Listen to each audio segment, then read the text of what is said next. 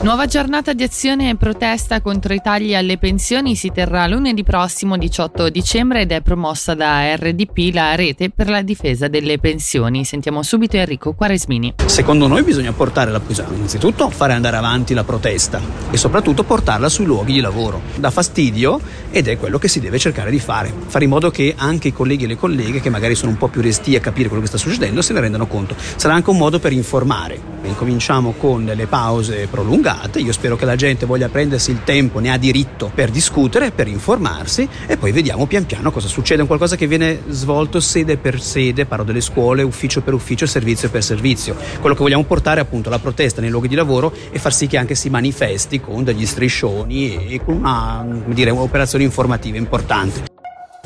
A Palazzo delle Orsoline oggi alle 14 inizia l'ultima sessione dell'anno di Gran Consiglio. Sul tavolo del Parlamento cantonale temi quali la riforma fiscale che verrà discussa verosimilmente domani e l'imposta di circolazione. Su questo è intervenuto in diretta questa mattina il Gran Consigliere Nicola Apini per spiegare quali sono le due possibilità. Sostanzialmente sul tavolo ci sono tre possibilità. Parte del Parlamento, e questo è il rapporto di maggioranza della Commissione della gestione delle finanze, che dice per il calcolo dell'imposta di circolazione si valuta sia le emissioni di CO2 ma anche il peso e la potenza di un'auto, mentre il rapporto di minoranza dice no, bisogna restare unicamente sul CO2, su quanto il popolo ha votato. C'è poi un'altra variabile che è quella dell'importo. Perché? Perché il governo quando ha proposto la nuova formula che oltre il CO2 considerava anche il peso e la potenza, ha inserito un fattore K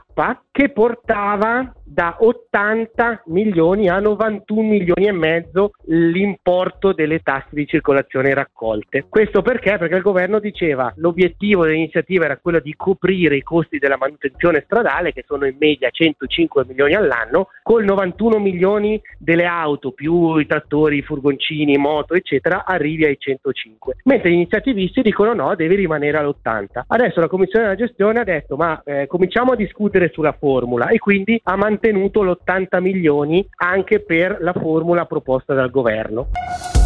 Cambio i vertici di Nerouge Ticino. Dopo 12 anni alla presidenza, René Grossi ha dato le sue dimissioni e nei giorni scorsi ha passato il testimone a Simone Rosselli, eletto nel corso di un'assemblea straordinaria. Sentiamo René Grossi. Ormai era da diverso tempo che vi erano delle visioni differenti con alcuni volontari e questi hanno fatto soppesare a un certo punto sulle mie dimissioni della segretaria, questo comunque per dare ampio spazio a chi aveva altre idee di come condurre Nerouge Ticino potesse magari migliorare la conduzione. Qual è il suo bilancio di questi 12 anni alla presidenza di Nerouge? Sicuramente più che positivi, sono 12 anni dove ho conosciuto diversa gente, Siamo, sono riuscito a far conoscere Nerouge maggiormente in Canton Ticino e confermarsi per il proprio servizio. Chiaro che il Covid non ha aiutato e comunque io spero veramente che quanto fatto in questi 12 anni la gente lo abbia comunque apprezzato, lo si è visto dai trasporti effettuati e dalle persone riaccompagnate negli ultimi anni. Che cosa augura per il futuro di Nerouge? Io auguro sicuramente ogni bene che continuino sull'onda che abbiamo lanciato fatto in questi 12 anni. Auguro sicuramente di ritornare, come dico un po' io, sul, sulla breccia dell'onda e di continuare a navigare. Sicuramente non sarà sempre facile, però di riuscire a continuare a offrire questo servizio a tutti i cittadini ticinesi e del grigione italiano per poterli raccompagnare a casa in tutta sicurezza.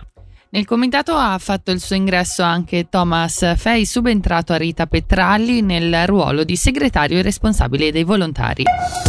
Raccolte 4.000 firme per la petizione che vuole evitare il declassamento di Viale Cattori a Muralto prevista nella realizzazione del nodo intermodale alla stazione FFS. Lo annunciano i promotori che proseguono la raccolta delle sottoscrizioni. Aperto da oggi il nuovo parcheggio pubblico nel quartiere di Preonzo che conta 27 nuovi posti auto, di cui uno per disabili. Il parcheggio che si trova nei pressi delle scuole comunali era stato votato dal Consiglio Comunale nel 2022 con un credito di 430.000 franchi. E ora le previsioni del tempo, oggi coperto con possibili piogge e temperature massime attorno a 9 gradi.